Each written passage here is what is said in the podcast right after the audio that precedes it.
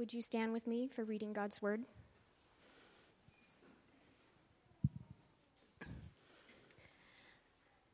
These are the names of the sons of Israel who came to Egypt with Jacob, each with his household Reuben, Simeon, Levi, and Judah, Issachar, Zebulun, and Benjamin, Dan and Naphtali, Gad and Asher. All the descendants of Jacob were seventy persons. Joseph was already in Egypt. Then Joseph died, and all his brothers, and all that generation. But the people of Israel were fruitful and increased greatly. They multiplied and grew exceedingly strong, so that the land was filled with them. Now there arose a new king over Egypt who did not know Joseph. And he said to his people, Behold, the people of Israel are too many and too mighty for us. Come, let us deal shrewdly with them, lest they multiply, and if war breaks out, they join our enemies and fight against us and escape from the land. Therefore, they set taskmasters over them to afflict them with heavy burdens. They built for Pharaoh store cities, Pithom and Ramses. But the more they were oppressed, the more they multiplied, and the more they spread abroad. And the Egyptians were in dread of the people of Israel. So they ruthlessly made the people of Israel work as slaves, and made their lives bitter with hard service, in mortar and brick, and in all kinds of work in the field. In all their work, they were ruthlessly made they ruthlessly made them work as slaves. Then the king of Egypt said to the Hebrew midwives, one of whom was named Shiphrah and the other Puah, When you serve as midwives to the Hebrew women and see them on the birth stool, if it is a son, you shall kill him, but if it is a daughter, she shall live. But the midwives feared God and did not do as the king of Egypt commanded them, but let the male children live. So the king of Egypt called the midwives and said to them, why have you done this and let the male children live? The midwives said to Pharaoh, Because the Hebrew women are not like the Egyptian women, for they are vigorous and give birth before the midwife comes to them. So God dealt well with the midwives, and the people multiplied and grew very strong. And because the midwives feared God, he gave them families. Then Pharaoh commanded all his people Every son that is born to the Hebrews you shall cast into the Nile, but you shall let every daughter live. Now a man from the house of Levi went and took as his wife a Levite woman. The woman conceived and bore a son, and when she saw that he was a fine child, she hid him three months. When she could hide him no longer, she took for him a basket made of bulrushes and daubed it with bitumen and pitch. She put the child in it and placed it among the reeds by the river bank. And his sister stood at a distance to know what would be done to him. Now the daughter of Pharaoh came down to bathe at the river while her young women walked beside the river. She saw the basket among the reeds and sent her servant woman, and she took it. When she opened it, she saw the child, and behold, the baby was crying. She took pity on him and said, This is one of the Hebrews' children. Then his sister said to Pharaoh's daughter, Shall I go and call you a nurse from the Hebrew women to nurse the child for you? And Pharaoh's daughter said to her, Go. So the girl went and called the child's mother. And Pharaoh's daughter said to her, Take this child away and nurse him for me, and I will give you your wages. So the woman took the child and nursed him. When the child grew older, she brought him to Pharaoh's daughter, and he became her son. She named him Moses, because she said, I drew him out of the water. You may be seated. Thanks, Naomi. Well, you can keep it. Yeah, give it. Yeah, sell it. No, you can keep it. Well, good morning, Reliance. Um, Oh, this is going to be fun. Um, before I get into Exodus, uh, you guys know we have been going through Genesis, and um, I am looking forward to spending time with you in this marvelous text. I have two confessions. One, uh, it's really not a confession, the first.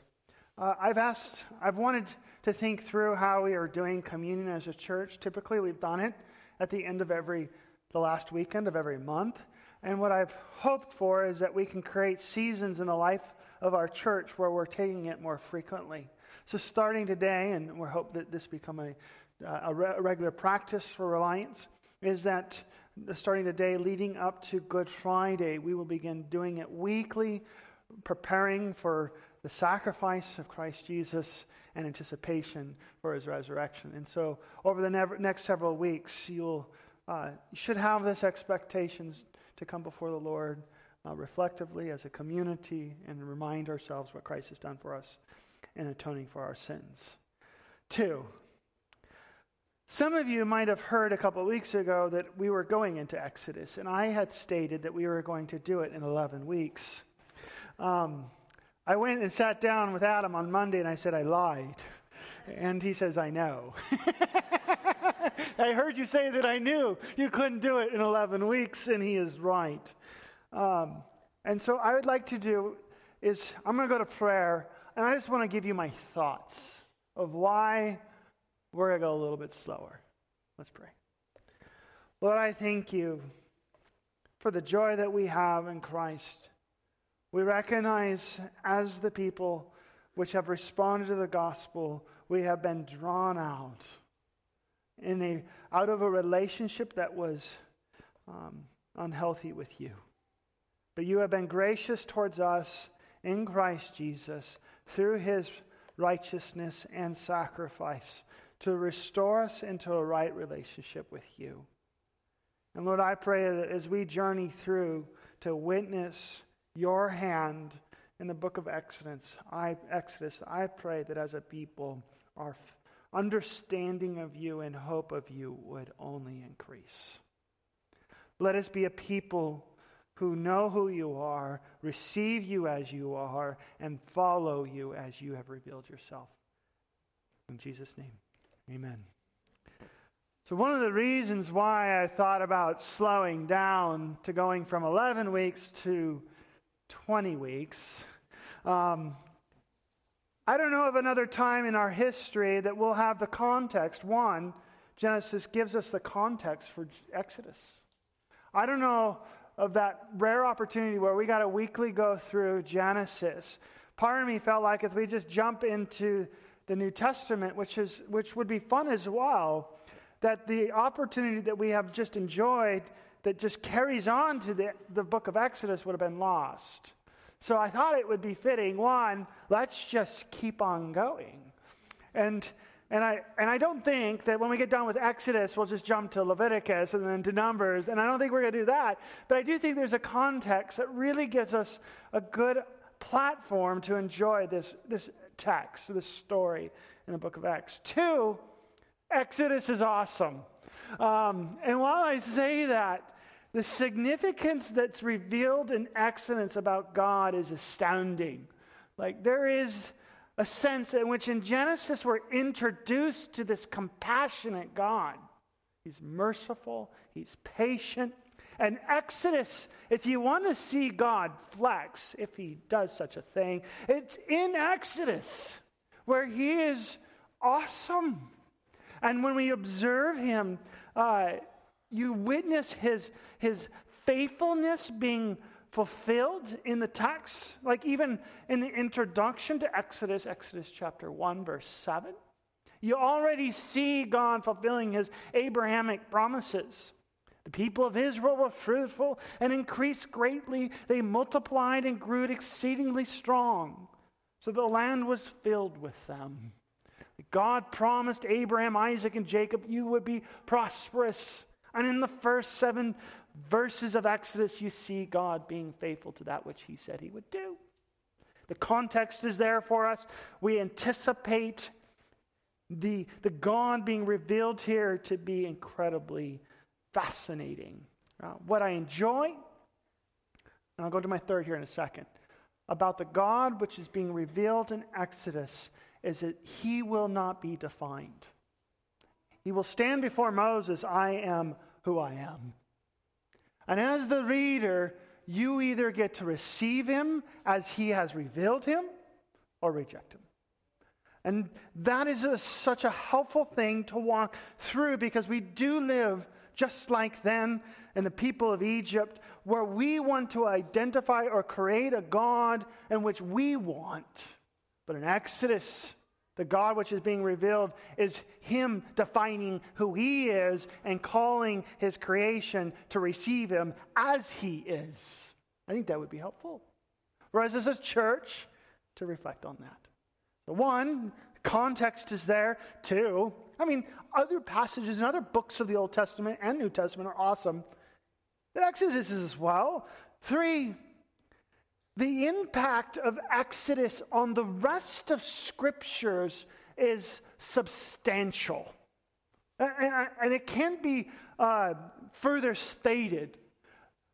The, the significance of what happens in this book will become the footings for what is written about later, whether it be declared through the prophets or even in its poetry, Psalm 124. Like it is, it is, it is a historical perspective or event in their eyes that they create songs about it.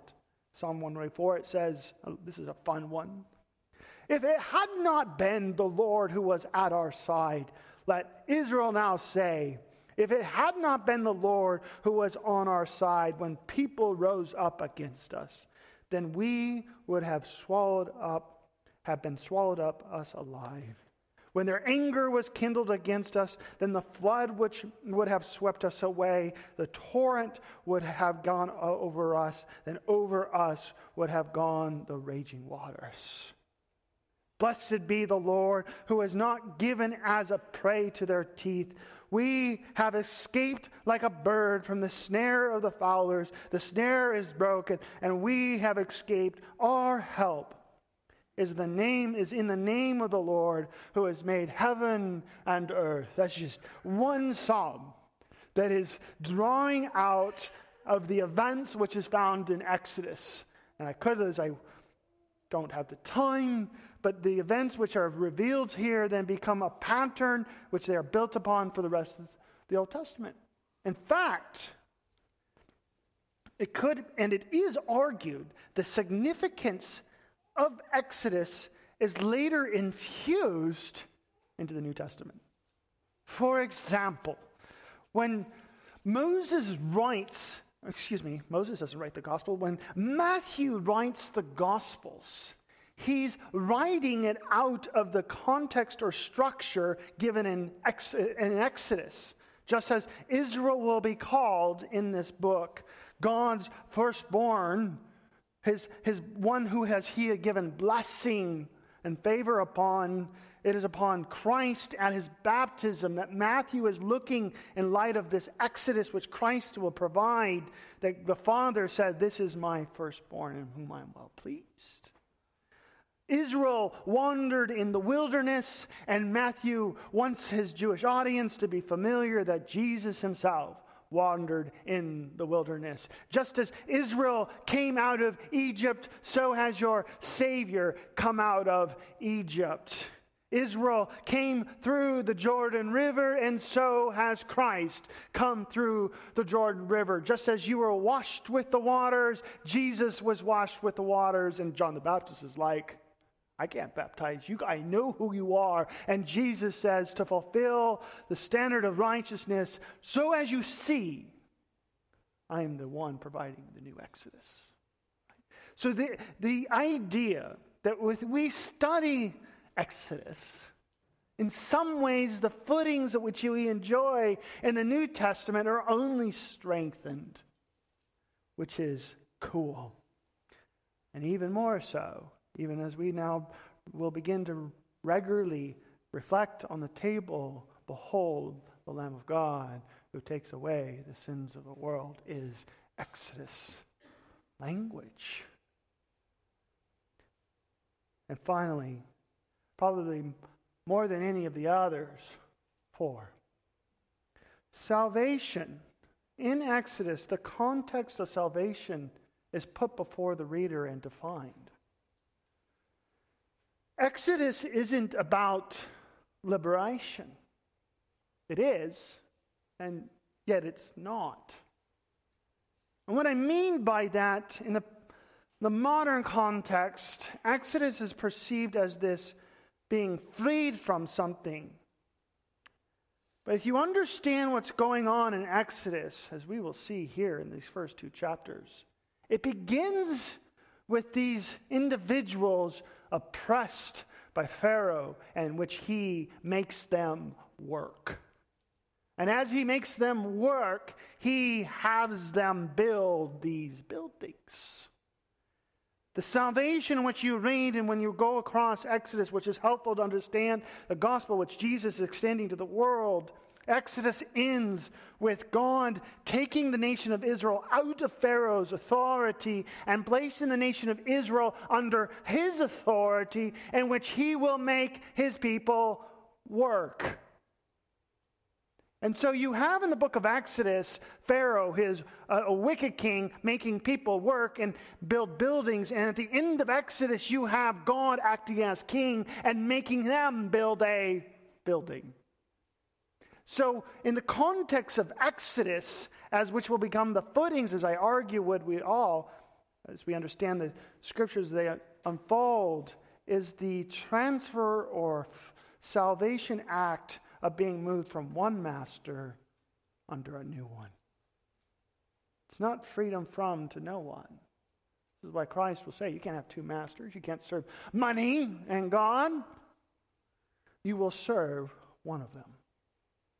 And so, going through Exodus, it helps me understand the God who will not be defined, nor his salvation, for he will define these things.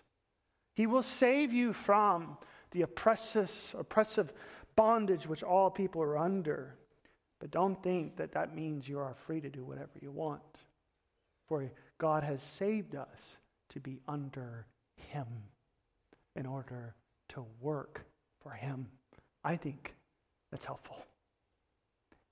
And so, to understand these things, we must start in the beginning.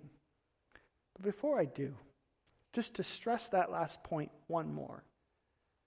What the New Testament writers do upon understanding Exodus is they recognize that Pharaoh wasn't the chief, like, oppressor of all the world. It's sin, which oppresses all of us, and which Christ came to redeem us from. But so as to stress this piece of transferring under one master to a new, good master. This is what Paul writes in Romans 6, which, which we ought to some might remember.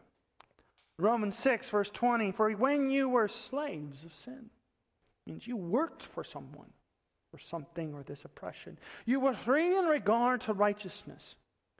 What fruit were you getting at the time from the things with which you are now ashamed? For the end of those things is death. Working under that master, consequences of sin is death. But now that you have been set free from sin, have become slaves of God. The fruit you get leads to sanctification and its end, eternal life. The wages of sin is death, but the free gift of God is eternal life in Christ Jesus our Lord. To study Exodus is to help us understand the gospel and that you have been saved from a master to be placed under a good new master. Stay under the oppressive master of sin and the consequences sin, but be freed and placed and serve the new master is to have eternal life. And so, with that, that is the four reasons why I thought it would be okay. I think okay with you to slow down and extend it an additional nine weeks. Probably come back in a couple weeks and extend it further. But the reality is, is that in Exodus chapter 1, let's get into it. The, the, the, the oppressive king is put before us. And as he looks over the nation of Israel, he sees this perceived threat within his nation. Because God's done something. He's been faithful to his promises to Abraham, Isaac, and Jacob, and he has made the nation of Israel prosperous. And he says this as he sees their prosperity in Exodus 1, verse 10 Come, let us deal shrewdly with them, lest they multiply and if war breaks out, and they, they join our enemies and fight against us and escape from the land. The oppressive king, which is presented before us, doesn't have a name. He is merely called Pharaoh. He has forgotten Joseph. Mind you, when we got out of the context or gone through Genesis, Pharaoh is Pharaoh because of Joseph. Joseph's the one who prepared him for the famine. It was Joseph who set aside all the grain to get through the seven years. And it was through that period that Joseph negotiated with the people of Egypt through money. And once the money was gone, he said, Well, you can pay with cattle. Once the cattle was gone, he says, Well, you can pay with your land. Once the man- land was gone, he said, Well, you can pay with yourselves and through taxes. Joseph made Pharaoh Pharaoh. And this Pharaoh who has come onto the scene now perceives the nation of Israel as the threat. It's more specific than that. The People within Israel that he sees as the threat is the men. For if another nation comes and wants to fight us, their prosperity of number will become our demise. So Pharaoh creatively thinks of a way to lower the numbers. So his first bet was first solution, mind you, is to create hard labor. Look with me in verse 11. Therefore, because of this threat, they set taskmasters over them to afflict them with heavenly, heavy burdens. They built for Pharaoh store cities, Pithom and Ramses. But the more that they were oppressed, the more that they multiplied, and the more that they spread out. And the Egyptians were in dread of the people of Israel, so they ruthlessly made the people of Israel work as slaves and made their lives bitter with hard service in mortar and brick and in all kinds of work in the field and all that their work I put it up there and I underlined it, hopefully for a point. They want them to work as slaves. The reason why I love wanted to go right into Exodus because the context of Genesis helps us understand the context of Exodus chapter 1. Genesis 1, God creates all of creation, and within his creation, he creates humanity to work. Things have gone wrong. Man has fallen and now no longer works for the Lord, but under Pharaoh, and he is ruthless. His mindset is for the, to, to cut back the numbers of the nation of Israel was to just make them work incredibly hard. The idea which is trying to be communicated here in these three verses is that by brick making, Brian talked about working in the fields and the mud that it provides on your clothes. Brick making is harsh. It's, well, it's hot. The kilns, yeah, I'll just say it, they're hot. And then you have to deal with the ash day after day, the soot, the ongoing physical demands. The, the, the idea that's trying to be communicated here, the work was so hard and was so overseen by these taskmasters, it was a work that led to death. And others might argue that, that these men would be so dire that they would be not available for their families. But the point is that the work was so hard that the consequences of this master was leading them to death, the numbers. But God's at work. Even through the schemes of man and making hard labor, the men get stronger, the families get stronger, it seems, and they just pop out new families. Solution two, he tries to enlist the midwives to address this threat by killing the babies that are newborn. Look at verse 15 as the conversation unfolds. The king of Egypt sent to the mid- Hebrew midwives, one of whom was named Shiphrah and the other Puah. And when you serve as midwife to the Hebrew women and see them on the birth stool, if it is a son, you shall kill him. Threat is sons, men, kill, kill future soldiers. You shall kill him, but if da- it is a daughter, she shall live. But the midwives feared God. They recognized that God was making them prosperous. And here is Pharaoh coming along trying to kill that which God is making prosperous. They fear God and do not do as the king of Egypt commanded them, but they let the male children live. So, solution one didn't work. Solution two doesn't work. And in fact, when the midwives come back before Pharaoh, is, why haven't you been doing what I said to be doing. the response is, I've heard that this still exists today, like when it comes to delivering babies. Like, what did you take to deliver the baby? What medicines did you take? Well, these women, like the midwife, they're beastly. Like when they get ready to deliver babies, Pharaoh, they ain't like the Egyptian women. No, no, they pop out. By the time we get there, it's over. The, the term that which he, they use is they're vigorous. They're, they're, your hard work has made them animals. They, it's nothing for them. They just, I think it's funny. You're thinking it's really funny. And by the time we get there, it's over with. So, verse 20, God dealt with uh, midwives and gave them good families.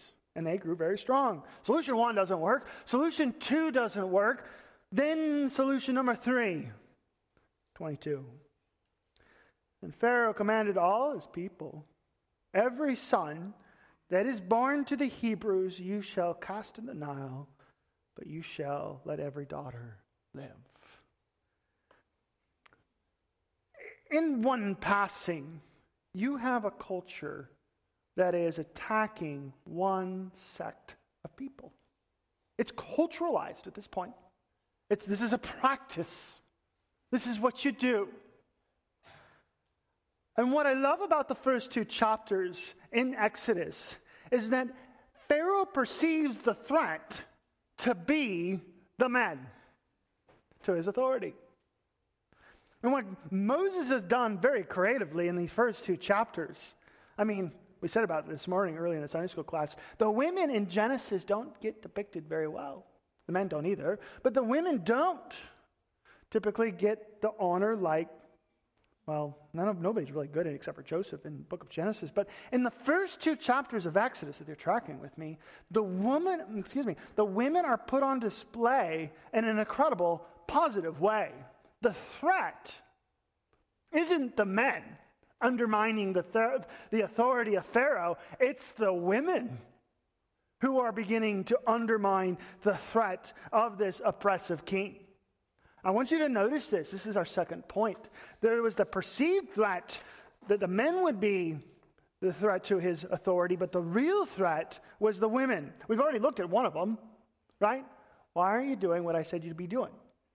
Well, They're, they're not like the Egyptian women. The midwives have a perception of God and see what God is doing, and we're, we don't want to get in his way.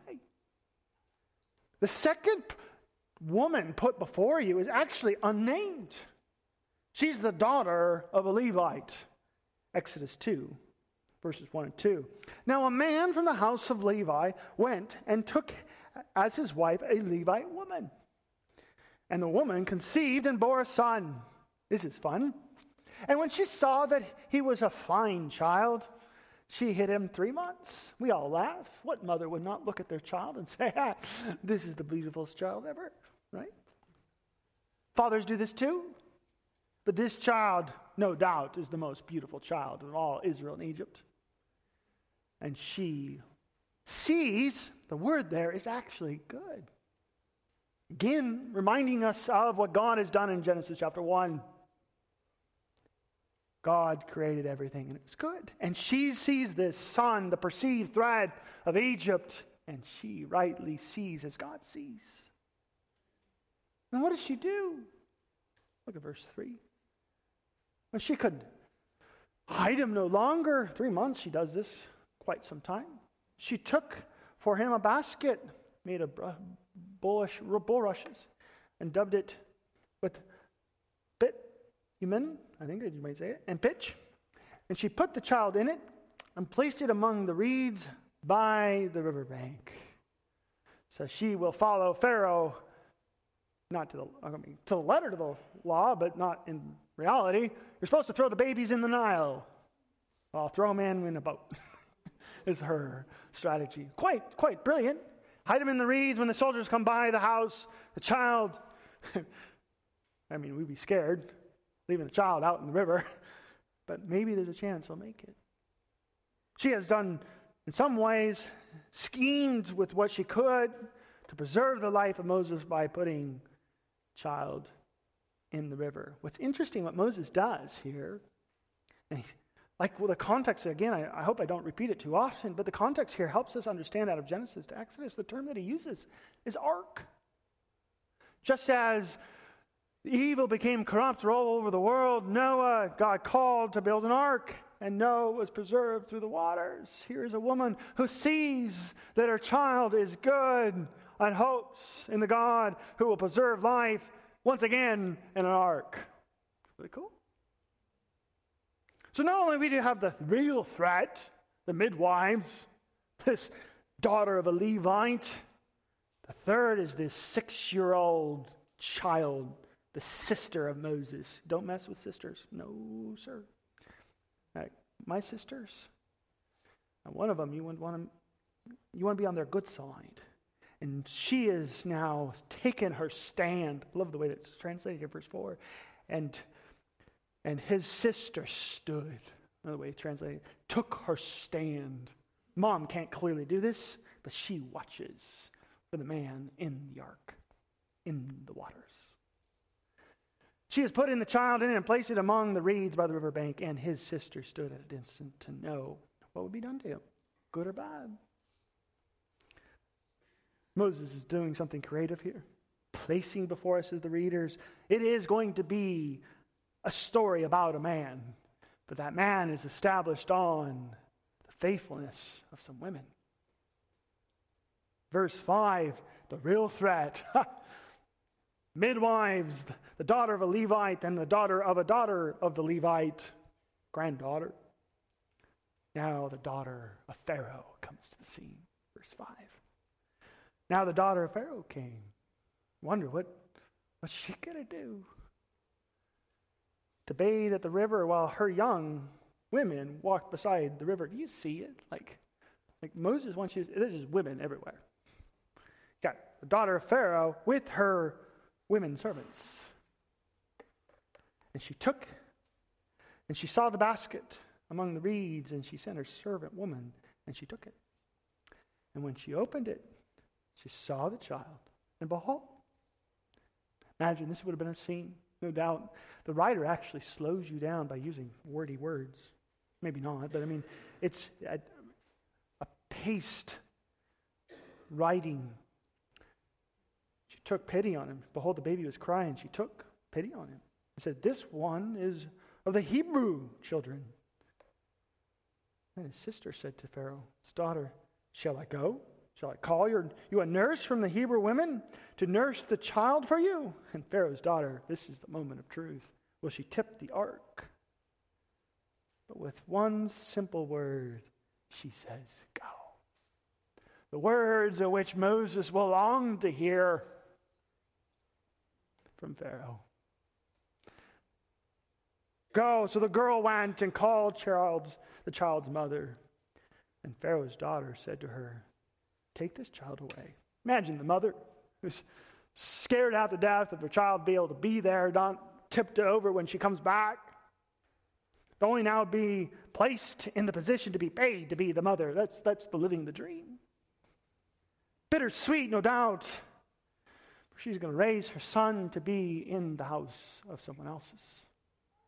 Pharaoh's. And Pharaoh's daughter said to her, Take this child away and nurse him for me, and I will give you your wages.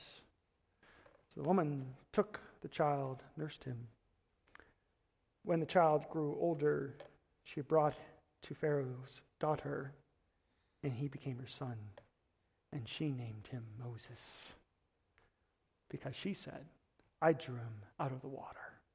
The irony of these first two chapters is thick.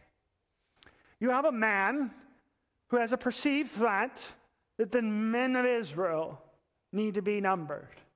And yet, the real threat is the women who are undermining his authority at every level. And then that this Hebrew boy will be brought into Pharaoh's house, and he will hear the, the daughter, his daughter, say, Moses, Moses, Moses, the son who was drawn out from your edicts. What is Moses doing with what he's doing? It's creative. And that the emphasis might be be like the women. but rather, if you carefully walk through each of the situations with the women, their perception is of a God who is working out even under this oppression, in which they recognize their unique role to respond rightly before the situation in front of them. They stay in their lane, the midwives. The daughter of the Levite who bears birth to Moses stays within her lane. The, the, sister of Moses stays in her lane. The daughter of Pharaoh stays in her lane, but they all respond according to their lanes in a way that would might honor God. Strikingly might be, but what about, like, sure, the adoption aspect is unique in the daughters of Pharaoh, but when she sees Moses in the basket, it's described that she has pity and compassion. Same terms that will be applied by God to the nation as a whole. He will hear their cries and he will have compassion on them. The women are the threat. Cool. Oh, undermining the authority of what Pharaoh perceives to be the real threat. And how do they do this? Of all the names that are being mentioned here, there's actually three. One is Moses. But the other two that are named are the midwives, and I think for a point, because it stresses their perception in light of the edicts of Pharaoh. In verse 15, they are named Shiphrah and the other Puah because they don't because they are unwilling to kill the sons because of a fear of the Lord.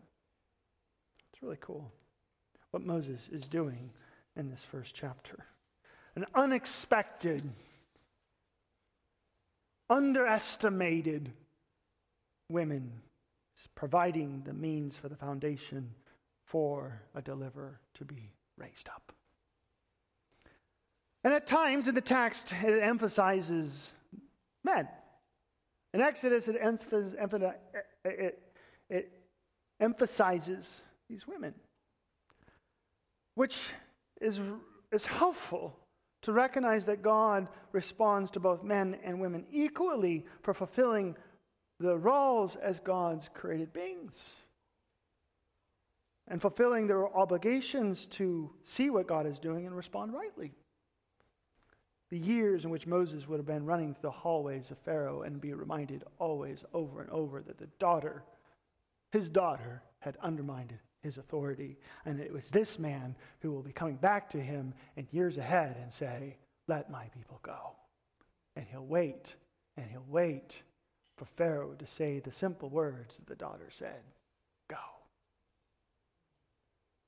It's really cool how the scriptures write themselves. For the women, this is not the first occurrence in which is being emphasized by their response and honored for the way that they responded to God as he works. For the, for the main theme in Exodus chapter 1 and 2 is God, who is making them prosperous, the nation of Israel, and preserving Moses out of the waters. Three, let's go to our convictional response. How do you respond to this? Men, you're not ex- out exception simply because the emphasis has been the women, but rather the practice, both men and women, is to recognize that in the midst of an oppressive king, did not mean that they were just to go with the flow. That God honored those who went against the oppressive standards of Pharaoh and stand with the principles of the Lord. And this theme carries on throughout the rest of this Old Testament of women typically and also of men, but women are also emphasized throughout the stories of honoring the Lord. I think of Deborah. Deborah goes before Barak and says, The Lord wants you to go conquer these people. And Barak's like, I don't want to. And Deborah's like, No, you need to go. And he goes, I'll go with you, go. And she goes, Well, I'll go along with you, but because of your lack of faith in the Lord, the glory of the victory will be given not to a man, but to a woman. And it's not just the men who are practicing faithful obedience, but you rather you see God working with both. You see God historically working with barren women and, and Hannah. She watches every prosperity around her, plead with the Lord, and yet God raised up a deliverer for her, Samuel. Striking, it's not the first woman who's willing to give off their son. Hannah does it, and she takes him to the temple and says, This is yours. And Samuel becomes the one who delivers Israel out of their oppression.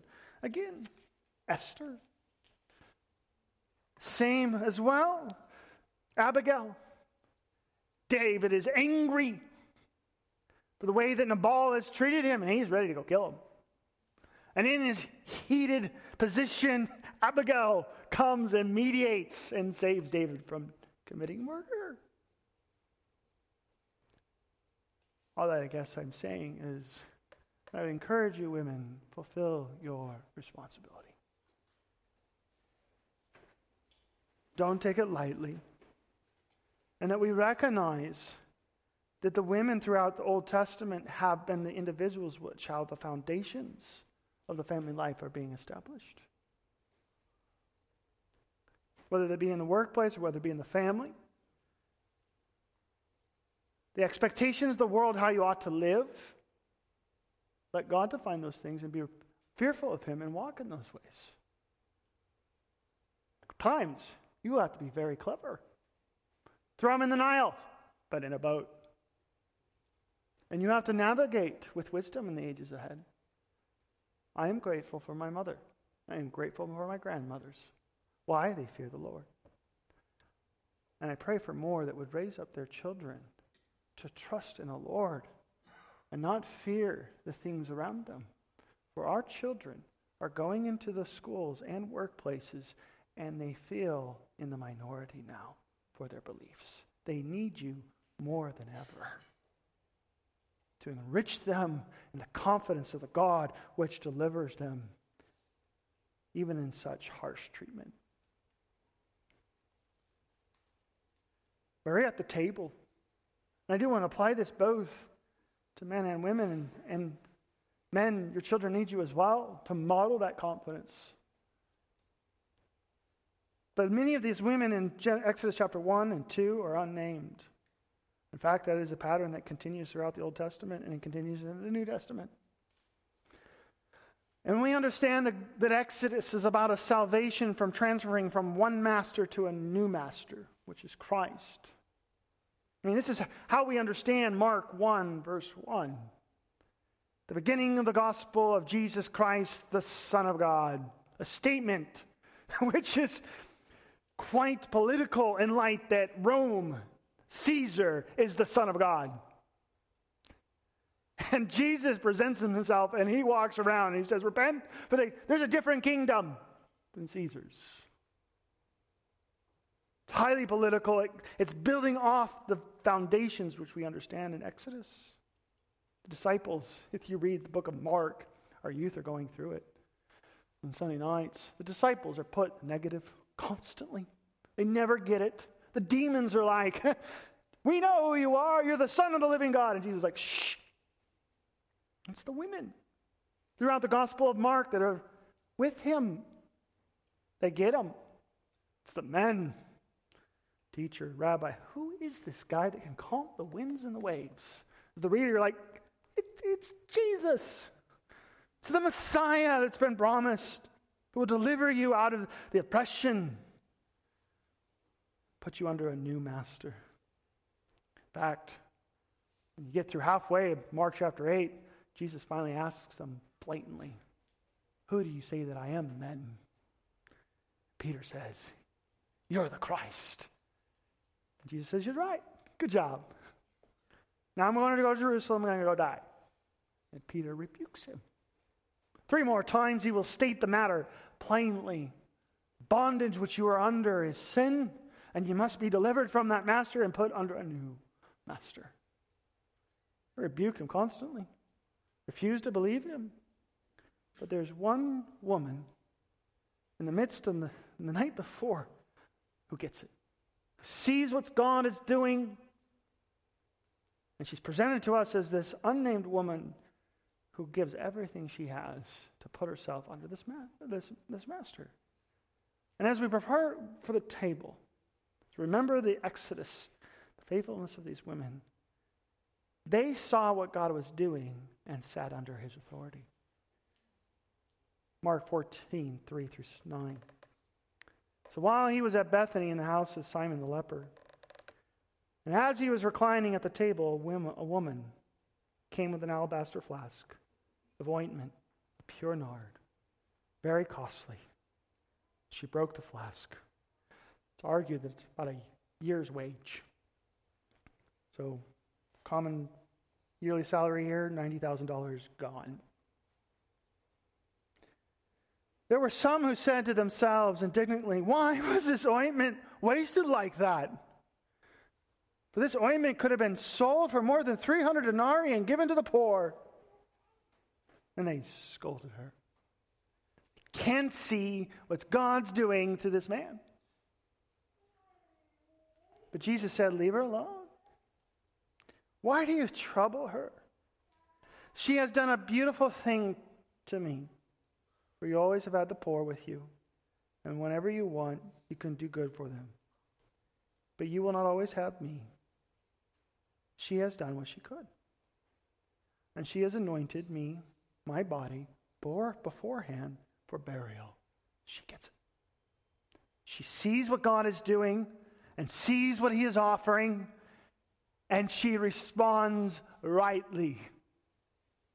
The women men and women, are presented to you at times as negative examples and at times great examples to be followed after. Exodus is presented to you great examples. And in likewise with Mark, another as regards to the one who is saving us from the greatest oppression, which is sin. She has done what she could. She has anointed my body beforehand for burial. And truly I say to you, Wherever the gospel is preached in the whole world, what she has done will be told in memory of her. The standard. God's doing something, men and women. And what is man's response to do is to respond to his what he is doing rightly, even in the midst of the oppression. The salvation which we will continue to enjoy in Exodus and which we now presently enjoy in Christ we have been freed from sin and been placed under a new master, which is Christ. And he has saved us from the works of sin, which we know fully well, to install us into new type of living to serve him one and only as king. And so as we look at the table today, what I would ask you to think about is have you thought about salvation in that way? It's transferring from a master to a new master, which is good, in order to serve. Let's pray. Lord, I thank you for the grace that you do give us because we recognize, just like the Israelites will recognize and know, there was nothing that they could do that might free them from the hand of Pharaoh. They had to wait for the God who has the one, the means to provide salvation. And we have waited ourselves as well to free us from the power of sin. And that salvation that we have come to enjoy was not by our own works, nor was the salvation which Israel enjoyed by their own works, but they entrusted themselves to the God who was working out these things. And Lord, as we recognize that the story of Exodus has just begun, Lord. May we be the people who respond like these entrusting ourselves to the one who is delivering us, knowing full well that you have saved us to do something, and that something is serve you wholeheartedly. In Jesus' name, amen. I'll have the ushers come forward.